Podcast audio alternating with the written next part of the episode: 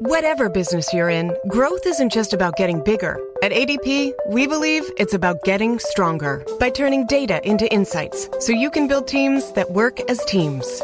By using our AI technology to help catch payroll errors before they're errors, and by keeping ahead of thousands of changing regulations so you can keep ahead of everything else. ADP helps businesses like yours grow stronger every day. ADP, HR talent, time, and payroll. Lux presents Hollywood.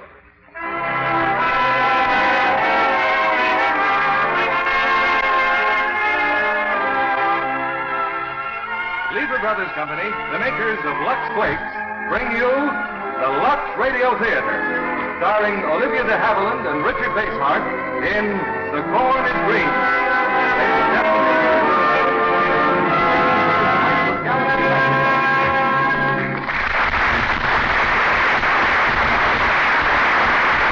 Greetings from Gallup, New Mexico, ladies and gentlemen.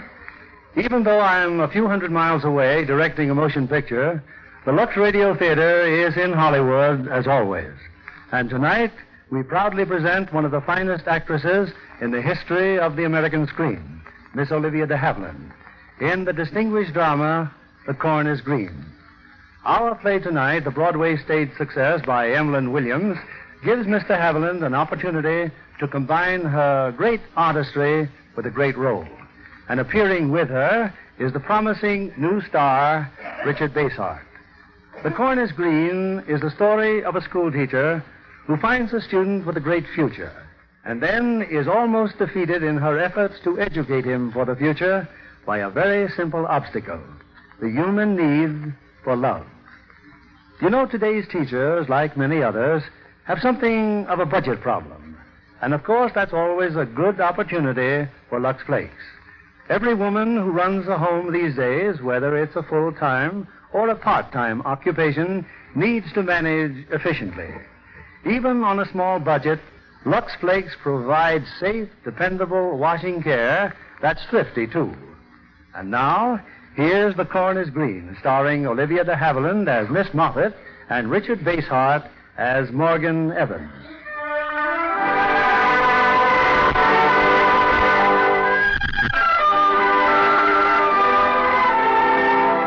The Welsh countryside, some 50 years ago, an obscure village called Glensarno. There's an old house in Glensarno, long empty. And on this spring afternoon, the new owner has just arrived. So I trust you will find everything in order, Miss Moffat. I will go now. No, no, Oh, please wait, Mr. Jones. You too, Miss Ronbury. Oh, I do thank you both. From what I can see, you've arranged my things splendidly. But I want very specially to talk to you. He, yes? Excuse me. Are you saved? I beg your pardon? Are you church or chapel? I really don't know. Anyway, I... What is that singing? The boys coming home from the mine? Hey, Burton, Miss Ormond, the slightest provocation. You mustn't take any notice. It's beautiful. The mine. Coal, is it not? It is coal, three miles over the hill. I see. Now, before Mrs. Watty gets here. Mrs. Watty? My housekeeper. She and her daughter are coming from the station with my baggage. Now, tell me, what's that large empty building next door? It is the old barn belonging to the Guadia farm, before the farm was burnt down. Then it's for rent or for sale? I would think so. But, but what is that to do with, with you, Miss Ronbury? I will tell you. We have mutual friends in London, Miss Ronbury. They have told me that you live alone, you have just enough money, you're educated, and time lies heavy on your hands. Oh, how horrid of them. But isn't it so? Well, not at all. When the right gentleman appears, I shall. If you're a spinster, Miss Ronbury, well on in her thirties, that right gentleman is not coming. He's lost his way. So why don't you face the fact and enjoy yourself, as I do? But a woman's only future is to marry and. and. But haven't you ever been in love? No, Oh, how very odd. I've never talked to a man for more than five minutes without wanting to box his ears. Which brings me to you, Mr. Jones. My conscience is as clear as the snow. I'm sure it is. The Wingroves told me all about you, too. But you're a disappointed man, aren't you? How can I be disappointed when I'm saved? Oh, but you can. You're frustrated, Mr. Jones. So you fall back on being saved. Am I right? It is such a terrible thing you have said that I will have to think it over. Do. But in the meantime, would you two like to stop moping and be very useful to me? Useful? How many families are there round here? Thirty families in the village and fifteen in the farms around. Many children? Children? Here they are only children until they are twelve. Then they go to work in the mine, and in one week they are old men. How many of them can read and write? Next to none. Why do you ask? Because I am going to start a school for them. A school for them? But what for? What for? Do you see these books, Miss Wanbury, which you were kind enough to unpack for me? Hundreds of them. And something wonderful to read in every single one. These nippers are to be cut off from all that forever, are they? Why? But a school for, for ordinary children? Oh, when I heard this part of the world was a disgrace to a Christian country, I knew this house was a godsend. I am going to start a school in that barn next door, and you are going to help me. I couldn't teach those children. I couldn't. They smell. If we'd never been taught to wash, so would we. As for you, Mr. Jones, I'm a solicitor's clerk in Guinegown. I earn 33 shillings a week. I'll give you 34 and your lunch. My uncle left me a little money as well as this house, and I know exactly what I'm going to do with it. But those children in the mine earn money. How can they? go I'll to- pay their parents a few miserable pennies they get out of it. And when I've finished with you, Miss Wanbury, you won't have time to think about snapping up a husband, and you, Mr. Jones, won't have time to be so pleased that you're saved. Well, I do not care if you are not chapel. I am with you. Good. Now, sit down. I'll tell you exactly what I have in mind.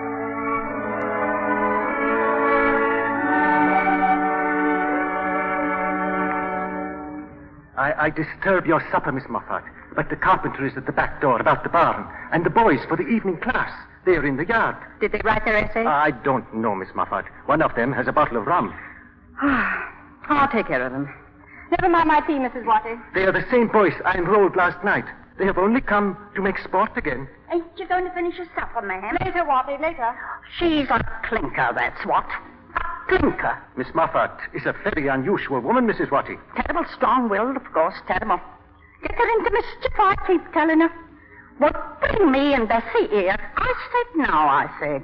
Not with my past, I said. Your past? Before she took me up, but what with her, and now I've joined the corpse, it's all blotted out. The corpse? The militant righteous religious corpse. Ran into them in the street, I did, singing and praying and collecting full blast. I've been a different woman ever since. Are you safe? Yes, I am. So am I. Ain't it lovely? But, uh, but what was your past? Right fingers. Stealing? Everywhere I went, terrible. All right, Bessie, come here and clear the table before I give you a clout. And the first thing you boys will do is go to the pump and wash yourselves. This is my home. It's not the coal mine. See what I said. Yes, miss. That's Good. Uh, please, miss. First, can I have a kiss? What did you say? Please, miss. First, can I have a kiss? Of course you can. can I oblige anybody else? Very well, then. Just see that you wash. Please, miss. Can I have a smack bottom, too?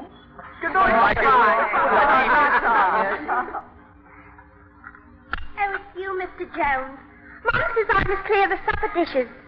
Mr. Jones, is it true the school idea's not going on that well? Who told you that, Bessie, dear?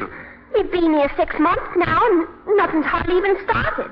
Everything is splendid. Oh, I'm glad. Miss Moffat's been cruel to me, but I don't bear no grudge. Who to you? She hides my sweeties.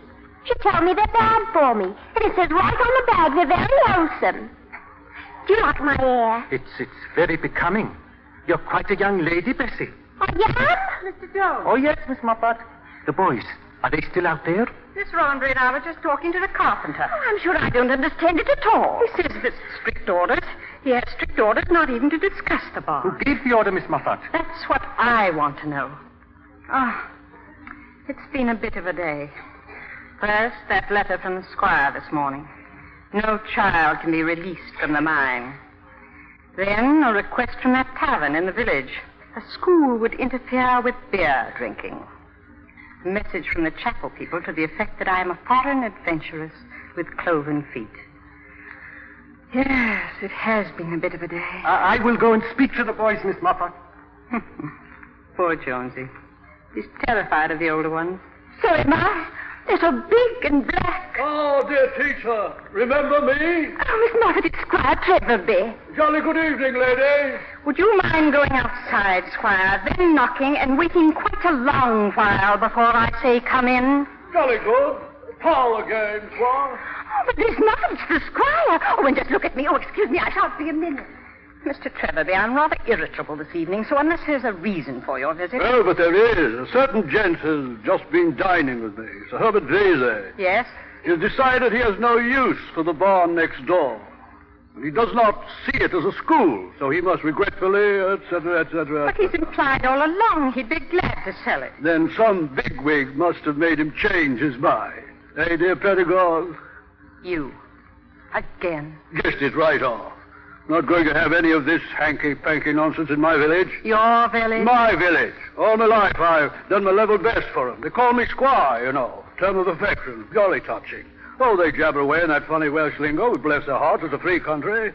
But putting 'em up to reading English, giving them ideas. Why, more people like you, you know, and England will be a jolly dangerous place to live in. What's the idea, I say? What's the idea?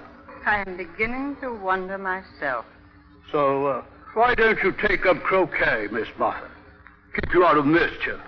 Oh, the enchanting Miss Ronbury. Squire? Oh, but you're not leaving. Wait a minute. You're the Squire Bountiful, are you?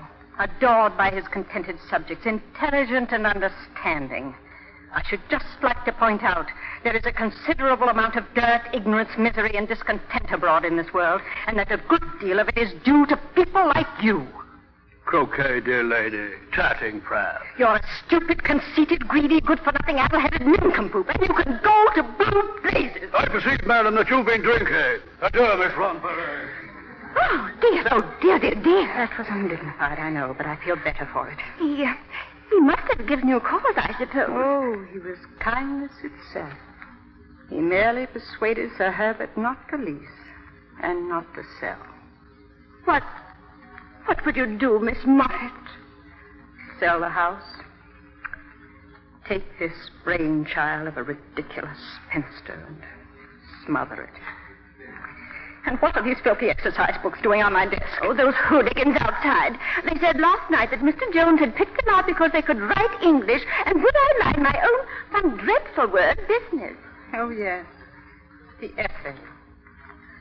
How I would spend my holidays. I must have been mad. Listen to this one. If I have ever holiday, I have breakfast in bed and talks, then dinner and a rest, tea, then nothing, then supper, then I talk, and I go sleep. From sheer exhaustion, I suppose.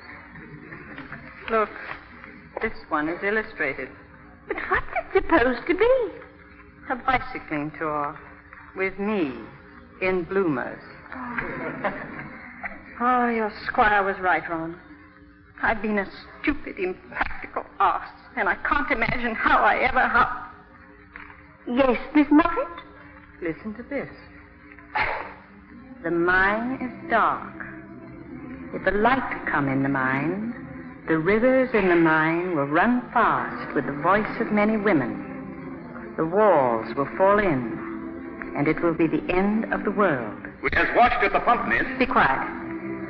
So the mine is dark. But when I walk through the, the, something shaft, I think, in the dark, I can touch with my hands the leaves on the trees and underneath, where the corn is green. Go on reading. There is a wind in the shaft, not the carbon monoxide they talk about. It smells like the sea, only like as if the sea had fresh flowers lying about.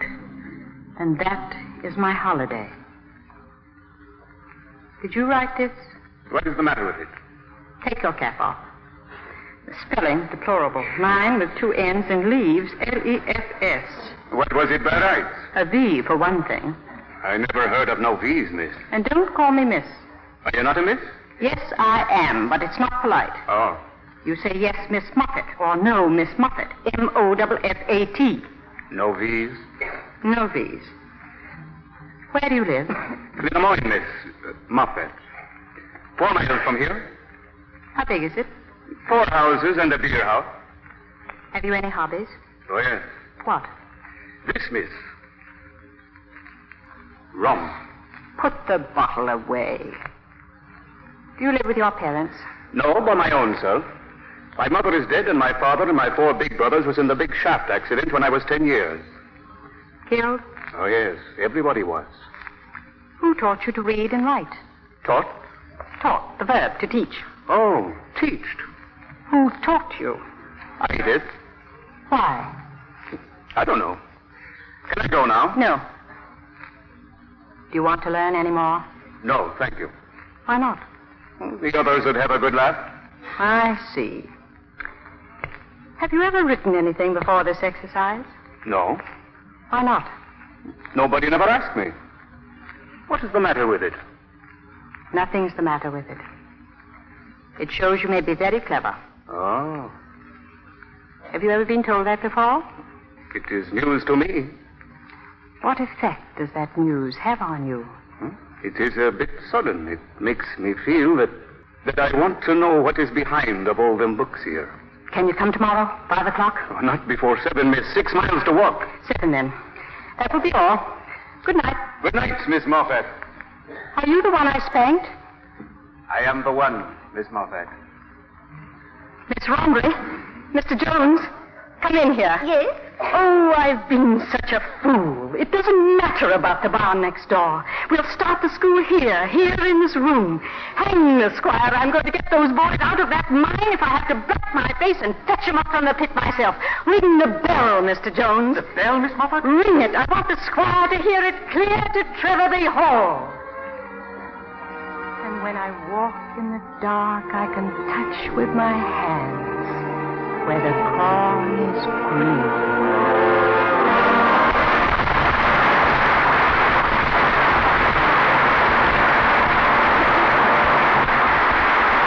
Before our stars return with Act Two of The Corn is Green, here's Libby Collins, our Hollywood reporter, who has been stargazing. And discovered the most wonderful new star, John. Of course, it was really Howard Hughes who discovered her. Vacationing with friends three years ago. He can pick a winner, all right. She's an exotic beauty, New Orleans born, California educated. When the fans see lovely Faith Demerick in Where Danger Lives, they'll go wild. A story full of suspense, isn't it? Oh, it's terrific. And the end is super dramatic. Robert Mitchum threw himself into the part so literally, he refused a double for a dangerous fall down four flights of stairs. I understand Faith has a pretty strenuous role for a newcomer in Where Danger Lives. She certainly has. Her role takes her from fashionable life in San Francisco to a fourth rate hotel in New Mexico. In one scene, which took three weeks to shoot, she wore the same simple cardigan blouse every day. But do you know, Lux Flakes kept it so fresh you'd think the wardrobe department gave her a new one every day. You can depend on Lux Flakes to keep washables nice as new. Well, Faith is just as enthusiastic about Lux Flakes for her own wardrobe. She loves solid colors dramatized with an exotic belt or scarf or earring. Naturally, it's important to her to keep the colors true. She insists on Lux Flakes for everything in her wardrobe that's washable at all. There's no safer care for colors. Wrong washing methods fade colors far too quickly.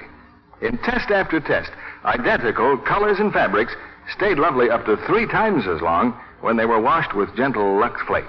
You can see why so many Hollywood stars make Lux Flakes care the rule for all their nice washables. And a wise rule for girls everywhere. Use Lux Flakes to give your washable cottons and rayons that lovely Lux look all summer long.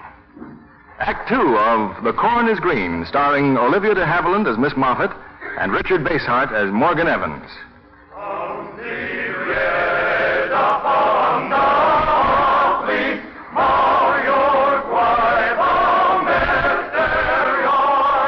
Two years have gone by.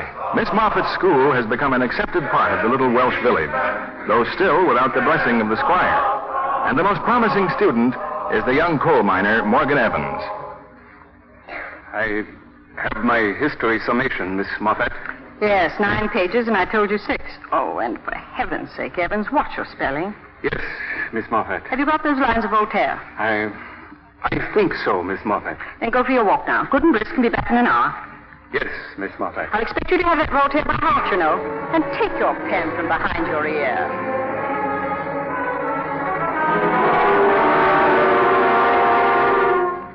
Sit up and beg, Evans. Turn a somersault. Shut up. Shut up or I'll knock your block off. Let me alone, Bessie. Miss Moffat, all this Audra knew about. I got eyes in my head if she hasn't. And I think you're getting sick of it. Am I? And what else do you think? I think that when she tells you to take a walk, you don't take a walk. I think you stop in the village regular, every afternoon, standing up at the bar drinking rum. Right, aren't you? Well, why don't you tell her then? Because that's just where I'm going now.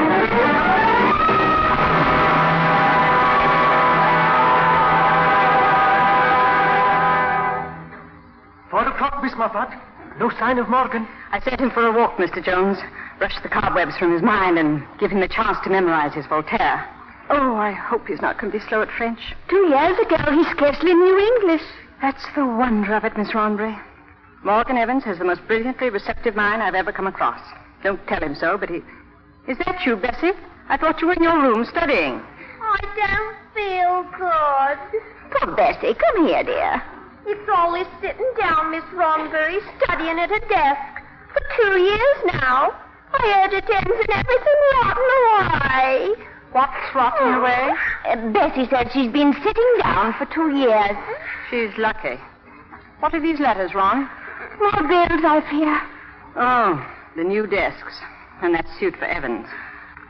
Well, I'll sell a couple more shares of stock. Oh, not again. Oh. Why not? It's easy to. Bessie Watty, now just what is this dying duck business?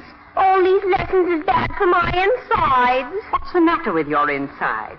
It goes round and round through sitting down. There is nothing to prevent you from going for walks between lessons. You can go for one now to the post office. Well? Well, go, please. I'm not going. What did you say? I'm not going. Everybody's against me. I'm going to throw myself over to and kill myself. She's got this girl. Betsy, you're going upstairs. And next week, you're going to leave this house and go to work. Now, Miss Moffat, out the window. Look, the squire's carriage. The squire. Then he has come. Oh, it is the squire. But he hasn't been here since that dreadful evening two years ago. I behaved more stupidly that night than I ever have in my life, and that's saying something. Now run, both of you. But why is he here? All I can tell you is that it has to do with Evans, and it's vital I make the right impression. What sort of an impression? Helpless and clinging, of course. Oh, quickly, Ron. Just, just disappear. Squire, how wonderfully kind of you to stop by. Well, you wrote me a note, you know. Not here to be insulted again, though. Call me an addle-headed nincompoop, you know. How could you ever forgive me? Lord knows I have. Do tell me, Squire, how did your prize-winning fair at the croquet this afternoon? Rather a bore, you know. But I heard you made such an amusing speech. Oh, uh, did they tell you about that? Rather a good pawn, eh? Thought Griffith the butcher was going to laugh his fool after all. Do you know, that makes me rather proud. Crowd, why? Because Griffith the butcher would not have understood a word if his little girls hadn't learned English here at my school. Oh, never thought of that. Oh, Headache. Squire, you see before you a tired woman. We live and learn. And I have learned how right you were that night. But I, I've heard you're a spiffing success here. Oh, no. You see, in one's womanly enthusiasm, one forgets that the qualities vital to success are intelligence, courage, and authority. In short, the qualities of a man. Oh, come, come. After all, I meant well, I suppose. Oh, it's so kind of you to say that. And I have no right to burden you. But you see, my problem is one of your younger tenants, one of your former miners. Giving you trouble, eh? What you been up to? Poaching? Oh, no. Bit of muslin? Little cockney filly, perhaps? Bessie Watty, oh, no, I assure you. No, the problem is just Morgan Evans himself. And like a true woman, I have to scream to you for help. Scream away, dear lady. Scream away. Well, he's clever. To begin with, he can write. He was born with very exceptional gifts, and they must be, they ought to be given every chance. You mean he might turn into a literary bloke? He might, yes. I'm blowed. How'd you know? By his work, it's very good. How'd you know it's good? Well, how does one know Shakespeare's good? Shakespeare? What's he got to do with it? Well, he was a literary bloke, too. This young tenant of yours has it in him to bring great credit to you. Imagine if you could say that you had known, well, say Shakespeare, as a boy on your estate. Oh, lot of luck, what? Just look in this book, Squire. The inscription. To the Right Honorable Earl of Southampton, your honors in all duty. William Shakespeare. Uh-huh. I often think of the pride that surged in the Earl's bosom when his encouragement to Shakespeare gave birth to the masterpiece of a poor and humble writer. Funny. Never thought of Shakespeare being poor somehow. Uh, if this boy is really clever, uh, pity for me not to do something about it, huh? A great pity. And I can tell you exactly how you can do something about it. Buzz on, dear teacher, buzz. Well, there's a scholarship open. A scholarship to Oxford. Oxford? They've agreed to allow Morgan Evans to compete on one condition that you vouch for him. My dear lady, you take the cake. Oxford. Can't he be just as clever at home? No, he can't. For the sort of future he could have, the background of a university is absolutely essential. Varsity, oh, hang it all. He, he'll never get it. I know, but he must have the chance. Still, the mere prospect of one of my minors. Think of Shakespeare, Squire. The Earl. All serene, dear lady, all serene. I'll drop a line to those Oxford chaps next week. Rather a lark, what? Well, I must be off. Well, I should be most obliged if you wrote the letter tomorrow. Would you like me to draft a recommendation? You must be so busy with so many other things. I am, rather. Polka supper tomorrow night, you know. Yes, do that. Oh, Goodbye, dear lady. Thank you so very much, Squire. Happier conditions and all that. Glad you've come to your senses. Goodbye. Goodbye. Mercury, love. Well, Ron, that man is so stupid it sits on his head like a halo. What happened? In five minutes, I have given the squire the impression that he spends his whole time fostering genius in the illiterate. I'm entering our pit pony for a scholarship, Ron. Oxford. Hallelujah.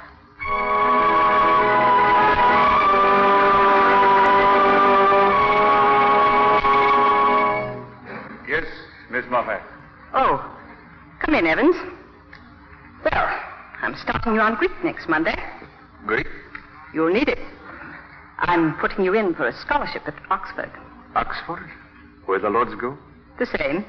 Oh, and this is the nail file I mentioned. I'll show you how to use it. I shall not need Greek or a nail file in the coal mine. In the coal mine? I am going back to the mine. I do not want to learn Greek, nor to pronounce any long English words, nor to keep my hands clean. What's the matter with you? Why not? Because. Because I was born in a Welsh hayfield when my mother was helping with the harvest. And I've always lived in a house with no stairs, only a ladder, and no water. And until my brothers was killed, I never sleep except three in a bed. I know that is terrible grammar, but it is true. What on earth has three in a bed got to do with learning Greek? It is a lot, trying to better myself. You cannot take a nail file in a public bar, Miss Moffat. I never heard anything so ridiculous. Besides, you don't go to a public bar. Yes, I do. I have been there every afternoon for a week, spending your pocket money. I've been there now I had no idea you felt like this. because you are not interested in me. Not interested in you? How can you be interested in a machine that you put a penny in and if nothing come out, you give it a shake? Evans, write me an essay. Evans, get up and bow. Evans, what's a subjunctive? Do you know what they call me in the village now? Kibakra School, the school teacher's little dog. What has it got to do with you if my nails are dirty? Mind your own business. I never meant you to know this. I have spent money on you. I don't mind that. Money should be spent. But time is different. When you're as old as I am, two years is valuable currency. I have spent two years on you. Ever since that first day, the mainspring of this school has been your career. Sometimes In the middle of the night, when I have been desperately tired, I have lain awake making plans, large and small, sensible and silly. Plans for you. And you tell me I have no interest in you. If I say any more, I shall start to cry, and I haven't cried since I was younger than you are, and I'd never forgive you for that. I'm going for a walk. I don't like this sort of conversation. If you want to go on, be at school tomorrow. If not, don't. I don't want your money and I don't want your time. I don't want to be thankful to no strange woman for anything. I don't understand you. I don't understand you at all.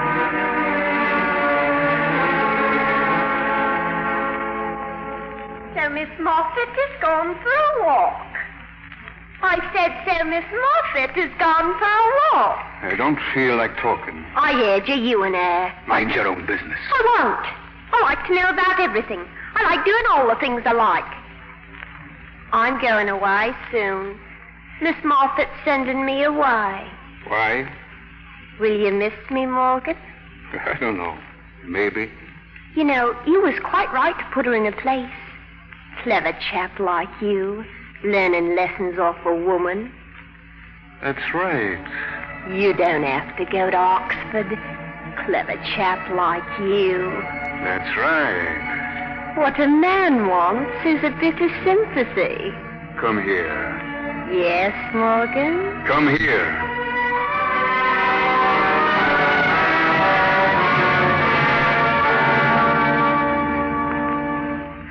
Just think, Mrs. Watty, just think. The morning we've waited for has come. This morning, Morgan Evans takes the entrance examination for Oxford. Oh, what if he'd gone back to the mine last autumn after that dreadful scene with Miss Moffat? Oh, it was a rum, Miss, just The rum. Oh, Dear me, the squire should be here by now. What's the squire coming for? To invigilate, of course.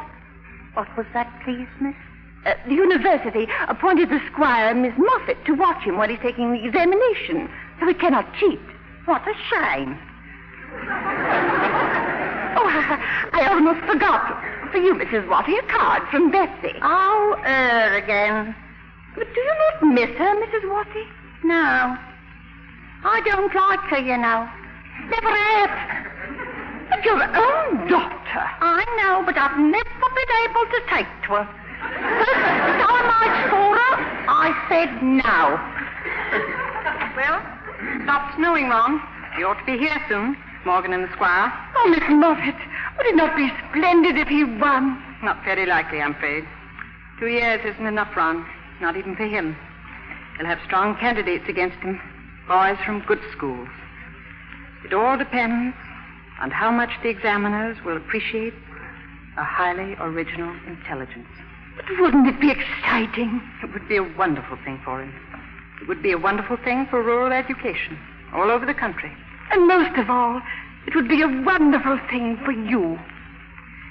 I know every trick and twist of that brain of his, exactly where it will falter and where it will gallop ahead. And yet, not to know him at all. I woke up in the middle of the night thinking about Henry VIII. I have a feeling there may be a question about the old boy and the papacy. I'd better cram one or two facts into him before he starts. Oh, he must win it. He must. Miss Moffat!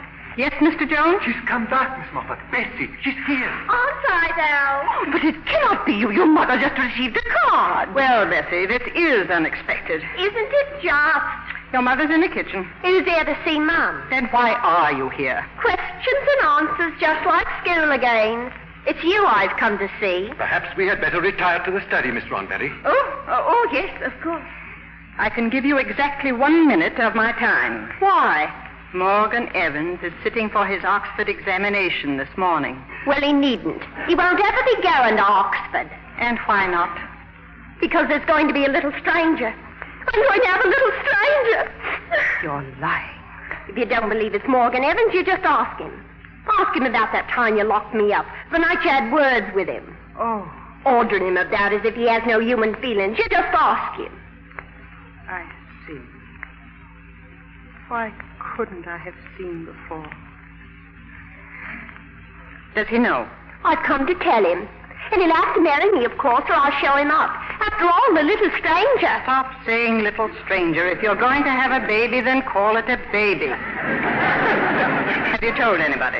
Mr. Jones is all. The squire's coming up the road with Morgan. I'll wait for him here. For the next three hours, Morgan Evans is not going to be disturbed. You're not going to see him. You can't bully me the way I am. Hasn't sunk in yet, has it? I'm teaching you something, am I? You are going into the kitchen, Bessie, to see your mother. You will then go upstairs, and as soon as the examination is finished, we will talk it all over. When we're a little more calm. He's here. I got to see him. If you try to disobey me, if you attempt to stay in this room or blab to anybody about this before we've had that talk, even to your mother, I shall shall strike you so hard that I shall probably kill you. I mean every word of that. Well, I don't mind. Three hours will go soon enough. Nobody home? Squire, so very sorry. Oh, how kind of you. Such a dreadful day. Oh, not at all, Mrs. Pedagog. Anything for a law. Sit down, Morgan. The questions are in this envelope. Before I break the seal, I have a feeling they may bring up Henry VIII. I've written down a couple of dates. Here, memorize them. Yes, Miss Margaret. Glad it isn't me. Really quite stupid, you know. Just don't get exuberant, Morgan. No. You're illegible. No. But aren't you going to wish my protege good fortune? Good luck. Thank you. Ready? Ready. This is your examination. I go to work. Miss Moffat, Yes? the very first question. Henry VIII.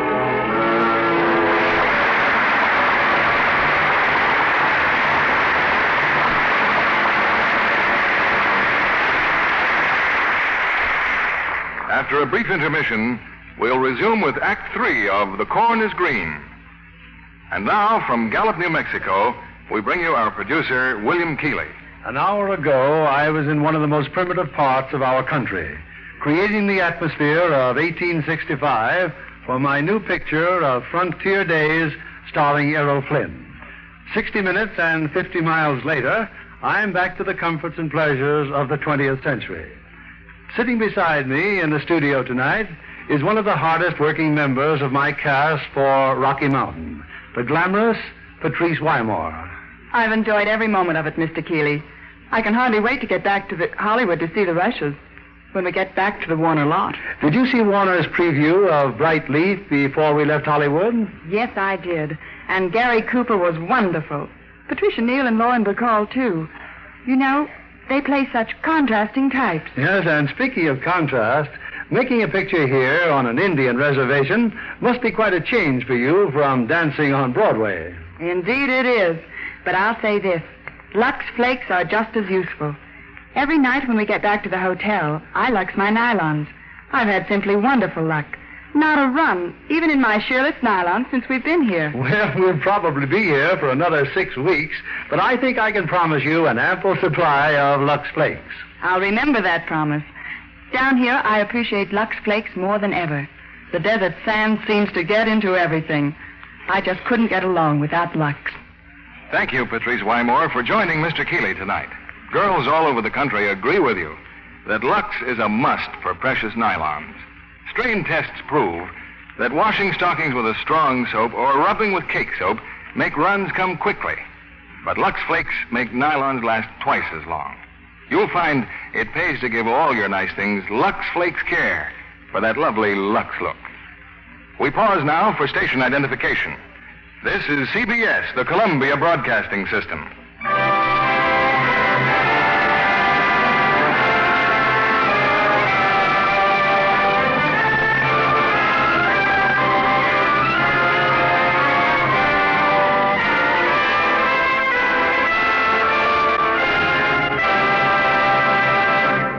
The curtain rises on Act Three of The Corn is Green, starring Olivia de Havilland as Miss Moffat and Richard Basehart as Morgan Evans.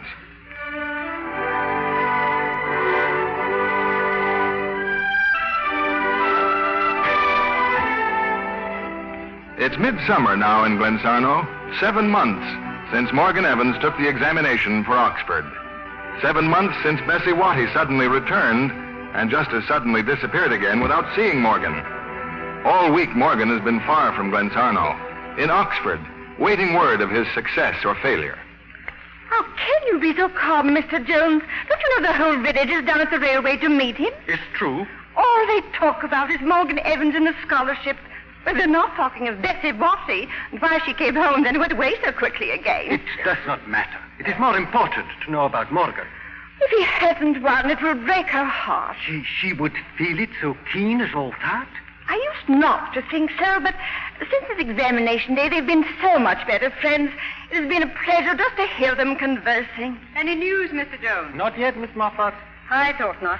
Where's the squire? To the railway, miss, with the rest of them. You do not appear nervous. I'm past being nervous, Ron.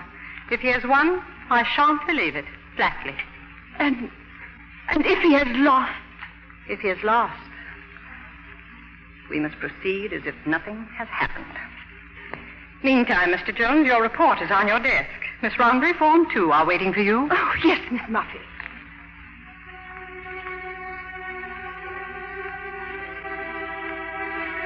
If he has lost.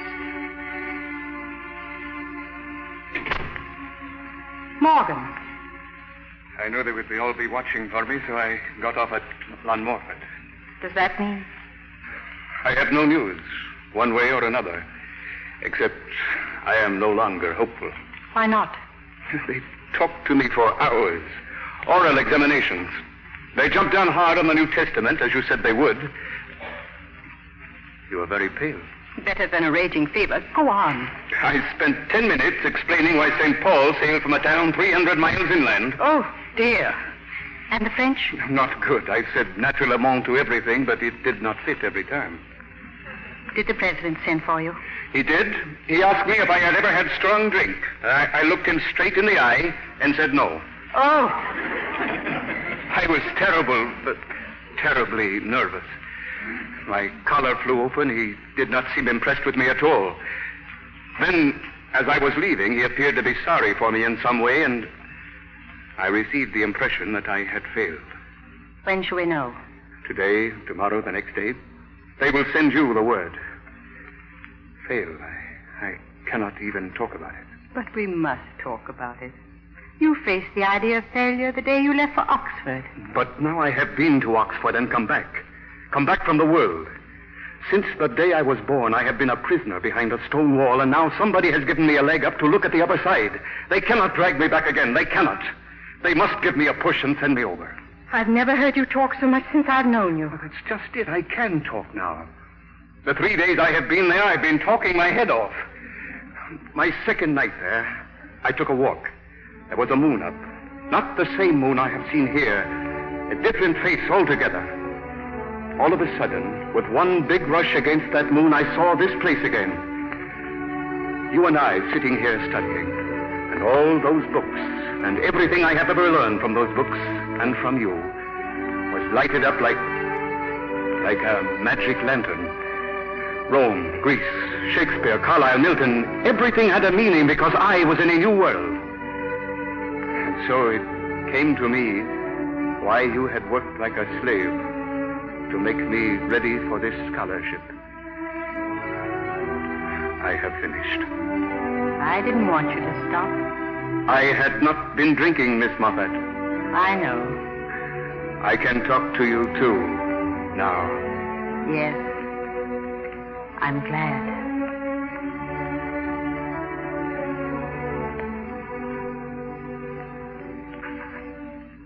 I tell you, Jones, I'm finding this waiting a definite strain. Telling the lad they'll send the result through the post. Where is he? Still eating? And Miss Moffat says, please no questions till he is through. Whenever that will be, the young man will starve to. Hello. Just as I feared. How'd you do? And how are you, Squire? Blooming. What, what the deuce? Bessie. Bessie Watty. Three days ago, she sent money to you. Did you not receive the letter? Yes, I did, and all the others till I was sick of 'em. What is all this? I'm here to congratulate a certain young gent in case he's won that scholarship. No, no. But what has that got to do with you? You see, Miss Ronberry, it's like this. Don't say it. Don't say it. Four weeks ago yesterday, I had a baby. You had a what? Baby. Seven pounds, nine ounces. Good heavens, how ghastly. Do you feel? And I've just come to the... Bessie. Hello, Mum. Ma, you do look a dolly mop. Now, where have you been all these months? And doing what, I'd like to know? Turning you into a granny. Oh, She's coming, Miss Muffet. So close the door, Morgan, and have a good sleep. Later we... Hello, Miss Moffat. I just been telling 'em, you know what. Now I think it's time you told us who the fellow is. Uh, proceedings, that's what. I'm going to take proceedings. That's right, dear. Who is it? Listen to me, Bessie. I'll pay you anything. Anything. It's no good, Miss Moffat. It's Morgan Evans. What? I don't believe it. Oh, ma'am. I've been dreading this for months. In a way, it's a relief. Well, where is he? I got a four weeks old baby and I haven't got a husband to keep him. I'll call him. There is no need to call him. I am willing to marry her, bestowing on the infant every advantage by bringing it up a Baptist. You'd like that, Miss Moffat, wouldn't you? Oh, I'd like to oblige, really, but I couldn't. Besides, my friend would be furious. Your friend? Ever such a nice gentleman, Mum. Quite a swell. I have never heard such a conversation outside a police car. I suppose you wouldn't care to marry me. Good, good question. Doesn't that friend of yours want to marry you? I won't talk of anything else. Only he won't have the baby. So I've got to give up my friend and marry Morgan Evans. Unless Mr. Jones would consider the baby without me. The baby without you? Your own child. What about your mother, love? I haven't got any, didn't you know? Oh, What a thing to say. I, I cannot remain here another minute. You want Morgan Evans to marry you on the chance he'll become fond enough of the child to ensure its future. Then your conscience will be clear, and later you can go off on your own. I shouldn't be surprised at all. Meanwhile, it's worthwhile to ruin a boy on the threshold of. Oh, there must be a way out. There must be. Bless us, ma'am. I got it. What? Why can't you adopt it? Oh, Don't be ridiculous. would that do you, Bessie? Well, I never thought. Oh, Would it, though? Yes, yes, it would. But what would I do with a baby? I don't even know what they look like. Oh, they're lovely little things. now, it's all arranged. Stop it. It's, it's fantastic. Oh, do please. It put everything to rights. He might grow up like his father, you know, and turn out quite nice. But it's. It's mad. Oh, not as mad as taking me in was with my past. But you're the grandmother, Watty. Surely you. Oh, I couldn't. I don't bear it no ill will. But every penny I get goes to the corpse. You're the one, dear, really you are. Bessie Watty, do you mean that if I do not adopt this child. I will have to tell Morgan Evans, and he will have to marry me. Oh, I swear that. And if I do, I swear he'll never know a thing about it. then I give in. Oh, that's lovely. My friend will be pleased. Well, I'll toddle along then, and we'll arrange details later, shall we? I only did it to spite you, you know. Well, that's settled. For which we must be truly thankful, for which we. Morgan. Has she gone? Why? Squire just came by the back way to see me. Oh, the Hmm, fool. Then it's true. He thought I knew. Then he said it was for the best. That I ought to be told. Oh, why should this happen? There is no need for you to upset yourself. Miss Moffat is going to take care of the. of. What? I'm going to adopt it. And what do you take me for? Then what would you like to do? What would I like to do? It is not a question of what I would like to do. It is what I am going to do. I am going to marry her. And that is final. I knew, I knew. Answer it, Watty. No, no, I'll go. It may be the squire, and I don't want him here. Oh. Oh, thank you. It's a telegram. It's from Oxford. You have won the scholarship, Morgan. When it Come on with me, Mr. Jones. I'll make you a nice cup of tea. Come on. Look at me, Morgan. If ever anybody has stood at the crossroads, you are now. It is no good. I am going to marry her. I'm going to speak to you very simply. I want you to change suddenly from a boy to a man. I understand this is a great shock to you, but I want you to throw off this passionate obstinacy to do the right thing. Did you ever promise her marriage? No, never. Did you even tell her that you loved her? No, no. Don't you know that she has her own plans and she doesn't want the child? I am willing to look after it if you behave as I want you to behave. If you marry her, you know what will happen, don't you? You will go back to the mine. In a year, she will have left you both. You will be drinking again, and this time, you will not stop. That does not alter the fact that I have a duty to them both. You mention the word duty, do you? Yes, you have a duty, but it's not to this loose little lady. You mean a duty to you? No. A year ago, I might have said a duty to me, yes. But that night you showed your teeth. You gave me a lot to think about, you know.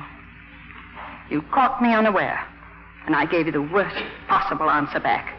I turned sorry for myself and taunted you with ingratitude. I was a fool not to realize that the debt of gratitude is the most humiliating debt of all. That a little show of affection would have wiped it out.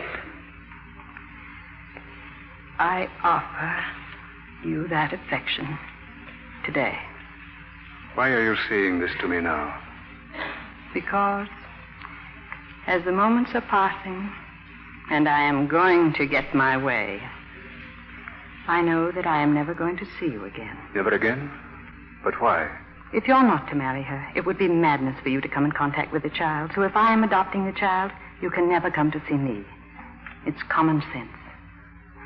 You've been given the push over the wall you asked for. But you. You will be staying here. How can I never come back after everything you have done for me? Every morning, when I take my walk, up there where the valley suddenly drops sheer, you know the place, Yes. I have found myself thinking of you, working for this scholarship, and winning it. And I have experienced the feeling of. of complete happiness. I shall experience it again. No, Morgan Evans, you have no duty to me. Your only duty is to the world. The world. Now that you're going, there's no harm in telling you something. I don't think you quite realize what your future can become if you give it a chance. You could become a great man of your country. If a light come into the mine, you said, remember? Yes. Make that light come into the mine and someday free these children, and you could be more, much more. You could be a man for a future nation to be proud of.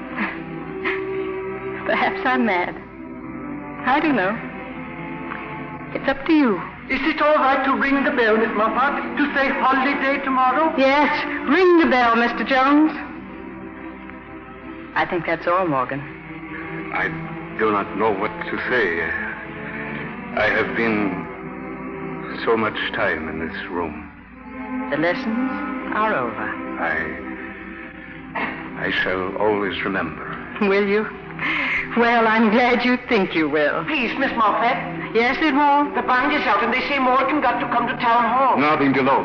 But Teed, ma'am, Teed, they never forgive you. Goodbye, Morgan. I. I am so. I cannot talk.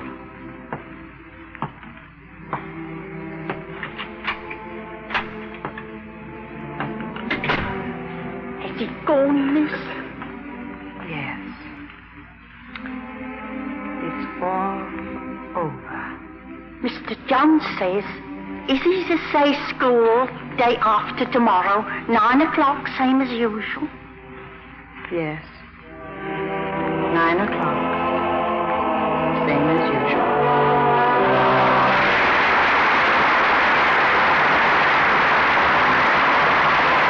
Our stars will return for their curtain calls in a moment.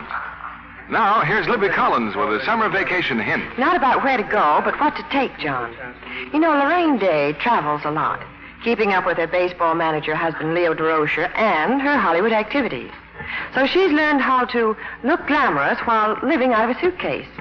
Her favorite negligee for traveling is deep blue nylon with a net yoke edged with lace. It packs easily and never needs ironing. A wonderful traveler. Especially if its traveling companion is Lux Flake. Oh, Lorraine insists on Lux Care for all her lingerie silk and rayon as well as nylon. And that's smart, because there's no safer care for subtle colors and delicate fabrics. Actual washing tests prove that Lux Flakes Care keeps pretty slips and nighties new looking three times as long. It's foolish to take chances with pretty things. Wrong washing methods can fade colors so quickly. Wherever Lorraine goes, Lux Flakes go too. Why not take Lorraine Dave's tip when you travel this summer? Travel light with nylon lingerie and give it Lux Flakes Care. At the end of your trip, your lingerie will look as lovely as ever. Get a box of Lux Flakes tomorrow. Wherever you are, all your nice washables can have that lovely Lux look. And now, here's Mr. Keeley with our stars. Our audience is waiting to congratulate our stars on a superb performance, and here they are Olivia de Havilland and Richard Basehart.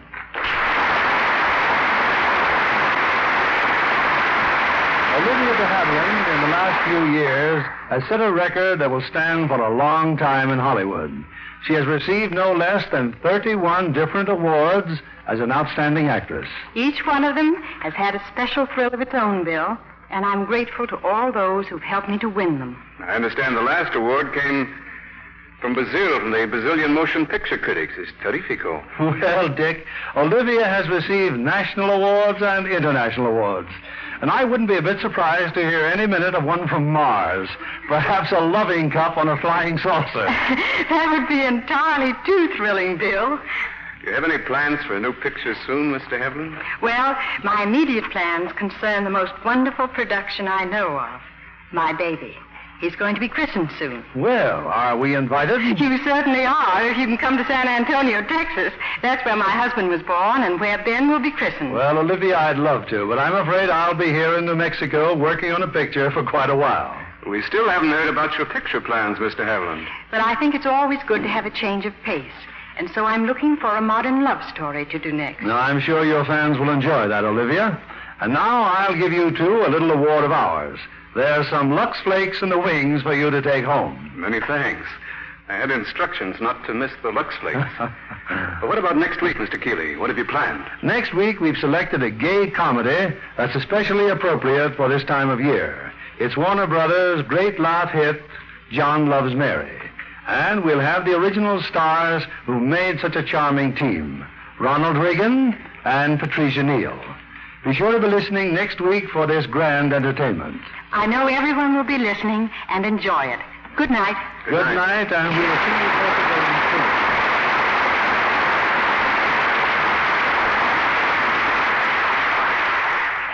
There's no more glamorous brunette on the screen than gorgeous Hedy Lamar. One of her greatest charms is her creamy luxe complexion, always so fresh and appealing. Hedy Lamar never neglects her active lather facials with gentle Lux toilet soap. It's a quick, easy care, but it certainly works for me, she says. Leaves my skin just right for camera close ups. Hedy Lamar's complexion care will work for you, too. Tests by skin specialists prove that in three out of four cases, skin grew lovelier in a short time with daily Lux soap care. Why not put this fragrant white beauty soap on your shopping list tomorrow? Find out for yourself why nine out of ten screen stars use Lux toilet soap.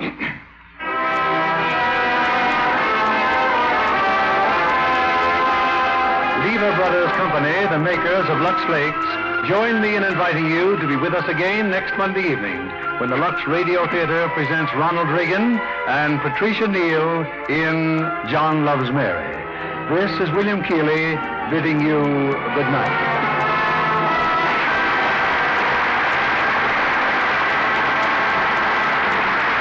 Olivia de Havilland is currently starring in the Paramount production The Heiress. Richard Basehart appeared through the courtesy of 20th Century Fox. producers of Night in the City, starring Gene Tierney and Richard Widmark. Heard in our cast tonight were Rosalind Yvonne as Mrs. Waddy, Rhoda Williams as Bessie, and Herbert Butterfield, Ruth Parrott, Nelson Welch, and Clark Gordon. Our play was adapted by S.H. Barnett, and our music was directed by Louis Silvers.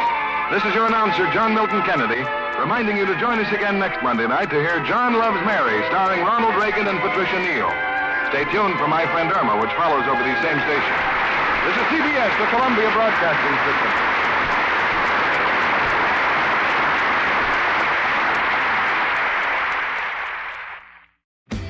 Shop Mattress Firm's year end sale and put an end to junk sleep. Save up to $500 when you get a king bed for the price of a queen or a queen for a twin. Plus, get a free adjustable base with qualifying Sealy purchase up to a $499 value.